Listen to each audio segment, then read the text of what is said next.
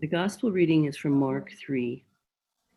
Another time, Jesus went into the synagogue, and a man with a shriveled hand was there. Some of them were looking for a reason to accuse Jesus, so they watched him closely to see if he would heal him on the Sabbath. Jesus said to the man with the shriveled hand, Stand up in front of everyone. Then Jesus asked them, Which is lawful on the Sabbath, to do good or to do evil, to save life or to kill? But they remained silent. He looked around at them in anger and deeply distressed at their stubborn hearts, said to the man, Stretch out your hand. He stretched it out, and his hand was completely restored. Then the Pharisees went out and began to plot with the Herodians how they might kill Jesus. The Gospel of Jesus Christ. Thanks, Thanks be, be to God. God. Thanks be to God. You may know the story, the news story from 2018. Uh, a guy named Scott Warren was arrested and charged with the crime that could put him in prison for 20 years. What did he do? Did he shoot someone? Did he kill someone while driving drunk? Did he sell heroin to kids? No. He gave food and water and medical attention to two men who were on the verge of death. And he was facing 20 years in prison. Wait, what? Say that again? That doesn't sound right. Well, the legal charge was harboring or concealing two people in the country illegally. And Scott Warren lives in Arizona near the Mexican border. Is this is starting to make sense. Lots of news reports overly sensationalized this event, saying that he was arrested for putting water in the desert so migrants that are trying to cross the border wouldn't die of thirst. Now, he does do this, but this isn't what he was arrested for. He was arrested because two men walked from Central America to Arizona. They crossed the border, but were starving and thirsty and near death. So Scott Warren invited them in and took care of them for three days. Now, what is your first instinct when you hear about this story? What's your first thought?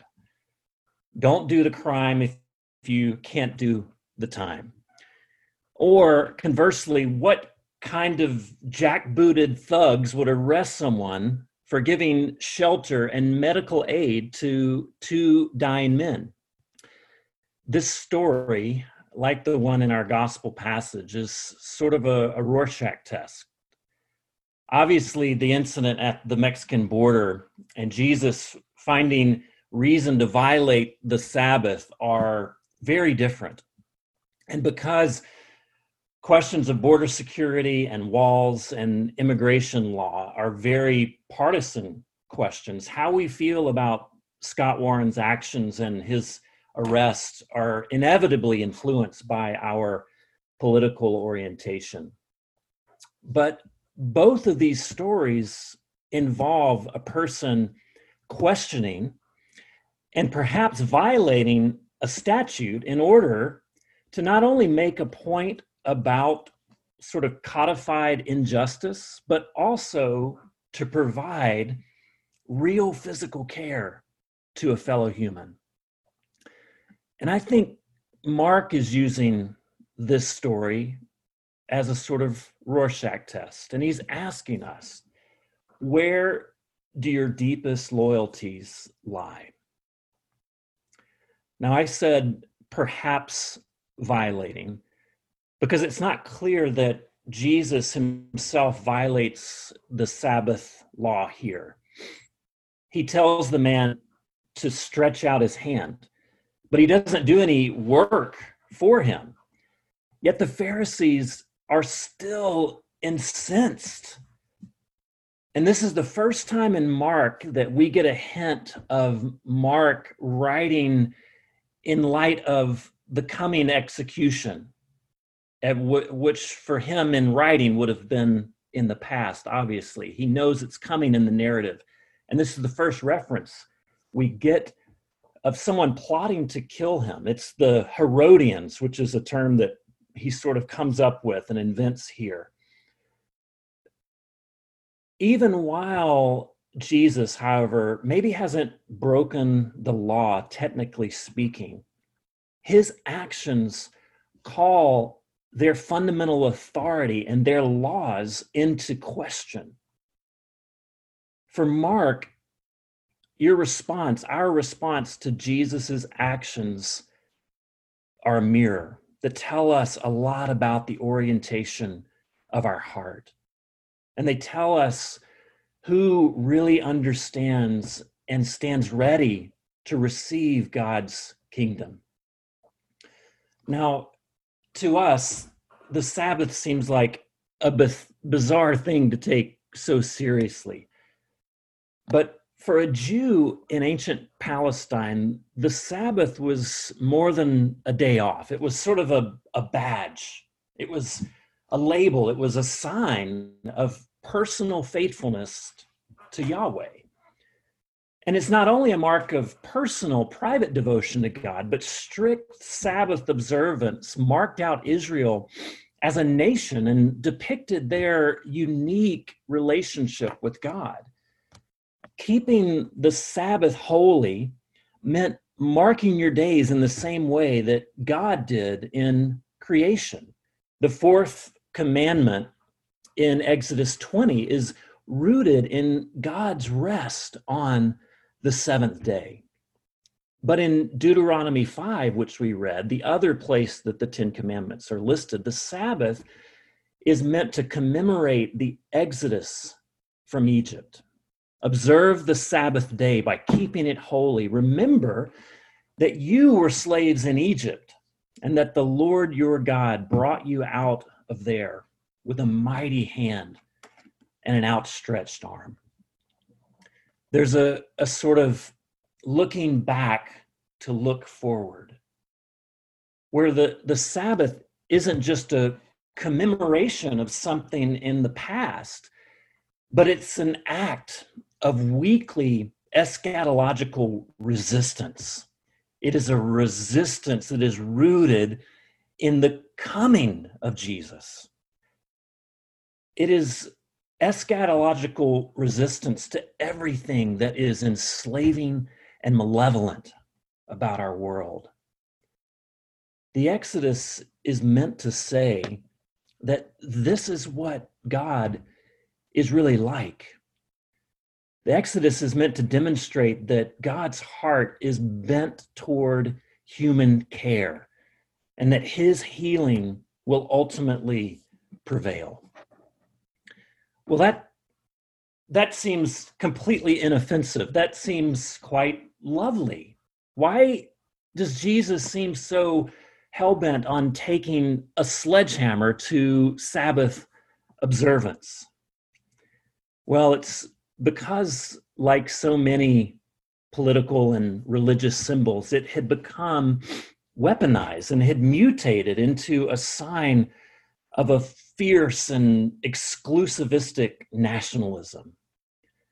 Instead of being a light to the nations and outsiders sort of streaming into Israel's gates, Israel had come to house this nationalistic Israel first sentiment where she wasn't the physical expression of God's gracious invitation to all humanity, but a sign of God's displeasure on all but Israel.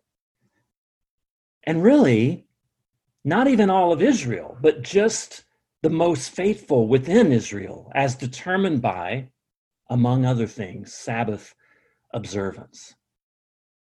So the Sabbath wasn't merely the dividing line between Israel and the pagan nations, but this insider outsider attitude sort of spilled over into opinions toward fellow Jews.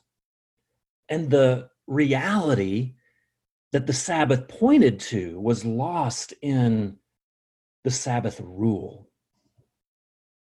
Now, how distorted Sabbath observance had become is clear in Mark because in each of these confrontations, between Jesus and the Pharisees, the issue at the con- at the heart of the conflict is healing. Healing physical conditions which themselves were a cause for social and religious exclusion. So Jesus, you see, is not only fixing what is broken, humanitarian concern for this person with a shriveled hand, but he's also liberating this person and all of the healings that we've seen on the Sabbath up to this point in Mark. He's healing them, liberating them from the social and religious isolation that comes with being considered unclean. And this is where we see that Jesus isn't just tweaking the Pharisees as uncaring curmudgeons, but he's really subverting the entire social structure that gave them power based upon having and constantly monitoring the clear distinctions of clean and unclean, of inside and out, of Jew and Gentile. Jesus here is undermining the ordered, predictable, religiously defined society that was overseen by the religious leaders of the day. And he says very starkly to them, which is lawful on the Sabbath, to do good or to do evil, to save life or to kill not to put, too much of a fine point on it, Jesus, is it legal to bring life and healing or sickness and death? Who would answer the latter? But what he's telling them is if your current interpretation of the Sabbath elevates a religious rule above giving care to a fellow human, something is deeply profoundly, demonically wrong. God's kingdom, Mark is telling us, isn't made up of law keepers, but of people who are acquainted with grace. People who are, are soft to the needs of others. People who go out of their way to unburden others in Jesus' name. People who prioritize human needs above religious or legal etiquette. But Mark says they were watching in order to accuse him. They were lurking in the shadows, looking on in judgment from a distance something remarkable has just happened, something miraculous, something beautiful, and they can't see it. Well, they can see see it, but they they choose to oppose it. Their rules are more important than human need. They've mistaken the sign of the Sabbath for its substance. And Jesus says they are what? They are hard hearted. Jesus reaches into the significance of the Old Testament, the stories of the Old Testament, one in particular. And he says that they are hard hearted, which equates them with who? With Pharaoh. With Pharaoh in seeking to make Israel holy, they've become more like Israel's mortal enemy than her prophets and her patriarchs.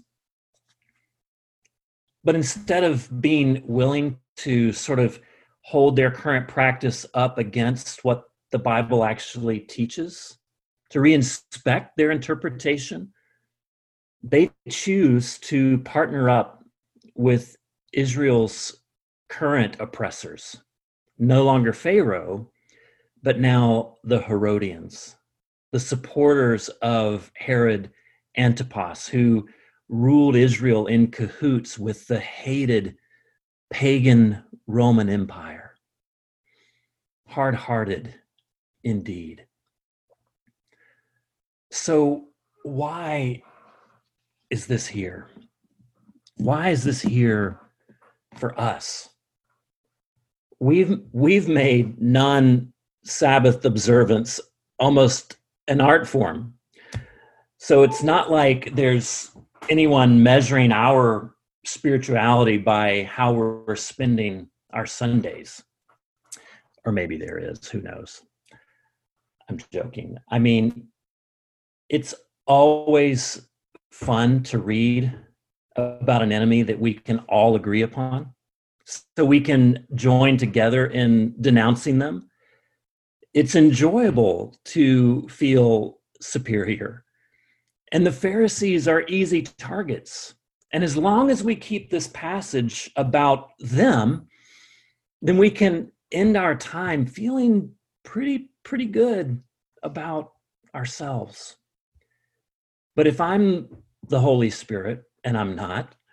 But if I was, I would want us to ask, in light of this story, what what structures, what customs, what rules do I use to filter out the humanity in front of me?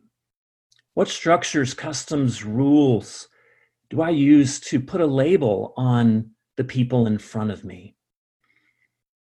What metrics do I use to separate clean and unclean, insider and outsider, worthy and unworthy, in ways that make me feel better about myself and about my relationship with God? And how often are these things not only just a way to feel superior, but they're actually a way to insulate me from having to care about the needs of my neighbor. These things, these, these filters, these metrics that we use to judge other people, they, they not only put us at odds with God, but they cause us to miss grace personally. They cause us to misinterpret God's intentions toward the world. See, Jesus is the living Exodus. He's what all of our Sabbath hopes point to. That it's not just a select few who get rescued, but that Jesus comes for all of humanity. And his terms for invitation aren't law keeping, they're not moral cleanliness. They're not Sabbath observance, but simply a heart that is soft towards grace. And how do we know? How do we know that our heart is not hard, but is fertile ground for grace? We ask ourselves, Am I soft toward the needs of others?